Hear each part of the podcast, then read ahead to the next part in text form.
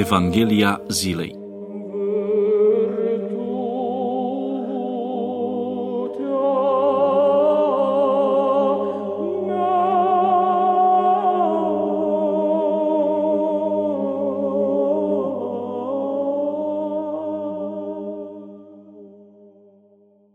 Citire din Sfânta Evanghelie de la Matei, capitolul 10, versetele 23 până la 31. Zisa Domnul, când vă vor prigoni în cetatea aceasta, fugiți în cealaltă. Adevăr vă grăiesc, nu veți isprăvi de mers prin cetățile lui Israel până ce va veni fiul omului. Nu este ucenic mai mare decât învățătorul său, nici slugă mai mare decât stăpânul ei. Destul îi este ucenicului să fie ca învățătorul său și slugii ca stăpânul ei. Dacă pe stăpânul casei l-au numit Beelzebul, cu cât mai mult pe casnicii lui. Deci nu vă temeți de ei, că nimic nu este acoperit care să nu iasă la iveală și nimic ascuns care să nu ajungă cunoscut. Ceea ce vă spun eu la întuneric, spuneți voi la lumină, și ceea ce auziți la ureche, propovăduiți de pe acoperișurile caselor.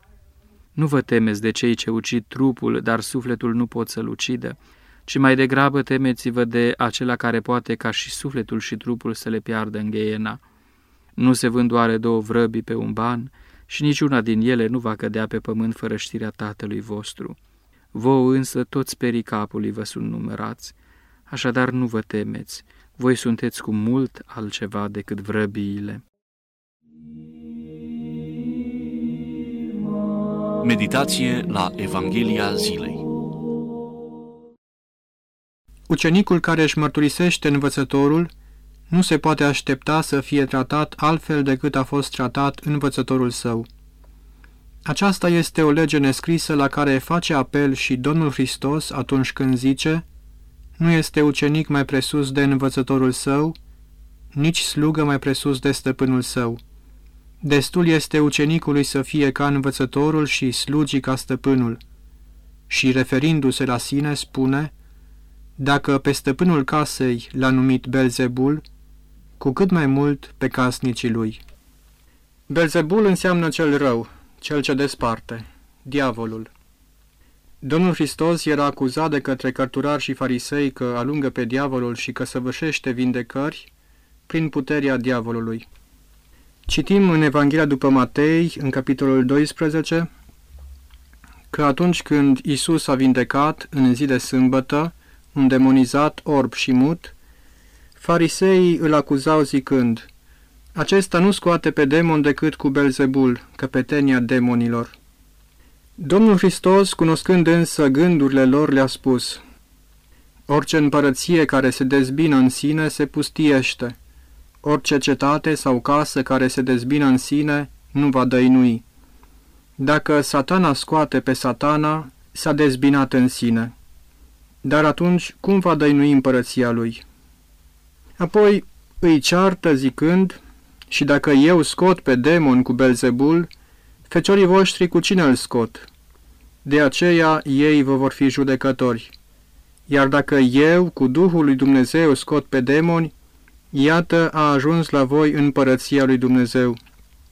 Cum poate cineva să intre în casa celui tare și să-i jefuiască lucrurile, dacă nu va lega întâi pe cel tare și pe urmă să-i prade casa. Așadar, exorcizări s-au făcut și înainte de Hristos și se fac și acum. Nimeni însă nu poate să săvârșească aceste exorcizări dacă nu este mai tare decât diavolul care îl stăpânește pe cel demonizat. De fapt, spune Sfântul Apostol Pavel în epistola către Efeseni, în capitolul 6, că lupta noastră nu este împotriva trupului și a sângelui, ci împotriva începătoriilor, împotriva stăpâniilor, împotriva stăpânitorilor întunericului acestui viac, împotriva duhurilor răutății care sunt în văzduh. În aceeași idee putem spune că lupta noastră nu este împotriva oamenilor care ne prigonesc, ci împotriva diavolului care lucrează prin acești oameni. Noi nu trebuie să ne temem de cei ce ucid trupul, dar sufletul nu pot să-l ucidă, cu alte cuvinte, de cei prin care lucrează diavolul, ci de cel ce și trupul și sufletul poate să-l piardă în ghenă, adică trebuie să ne temem de diavolul însuși. Suntem ispitiți.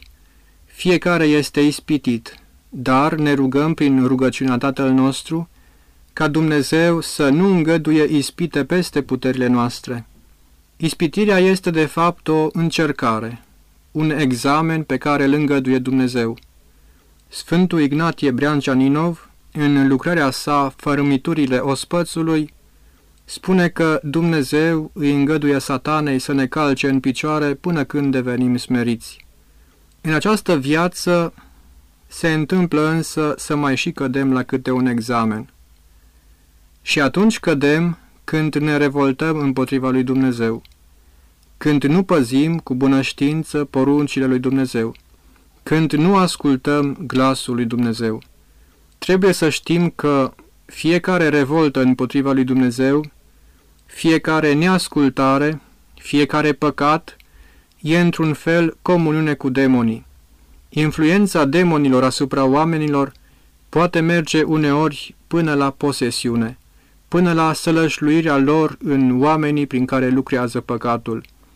Astfel, prin ceea ce face, omul se descoperă cărui duh îi aparține. Citim în Evanghelia după Matei, în capitolul 9, că atunci când Domnul Hristos nu a fost primit într-un sat de samarineni, apostolii Iacov și Ioan i-au zis, Doamne, vrei să zicem să se coboare foc din cer și să-i mistuie, cum a făcut și Ilie? Dar Domnul Hristos i-a certat zicând, Nu știți oare fiii cărui duh sunteți?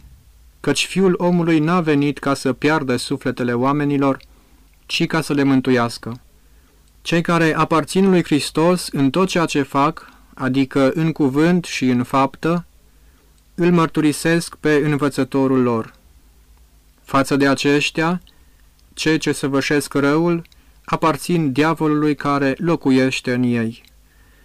Mitropolitul Nicolae Mladin, în lucrarea sa Asceza și Mistica Paulină, arată care este deosebirea între locuirea lui Hristos și locuirea demonilor în oameni. În primul rând, demonii viază și acționează în om în felul unor ființe spirituale create. De aceea, nu locuiește unul în mai mulți, ci într-un singur om, un demon sau chiar mai mulți demoni. Hristos lucrează în viață într-un fel divin, de aceea locuiește în toți creștinii deodată. Apoi, demonii stăpânesc trupul și prin trup influențează asupra sufletului. Hristos sălășluiește în substanța sufletului, accesibilă numai lui Dumnezeu, și de acolo se revarsă peste toată viața psihofizică a omului.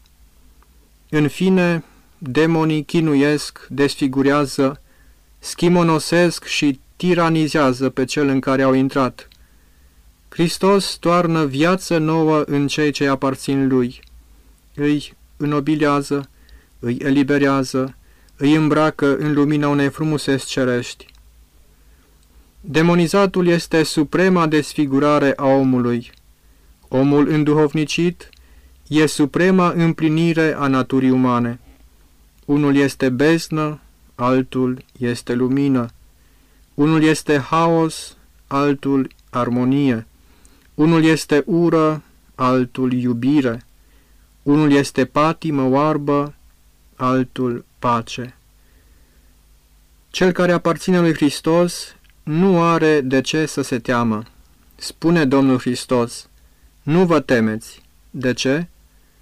Pentru că legătura dintre ucenic și învățător este una ontologică, este una ființială. Și în această legătură ucenicul nu este lăsat niciodată singur. Atunci când suntem judecați, Duhul Sfânt este cel care grăiește prin noi.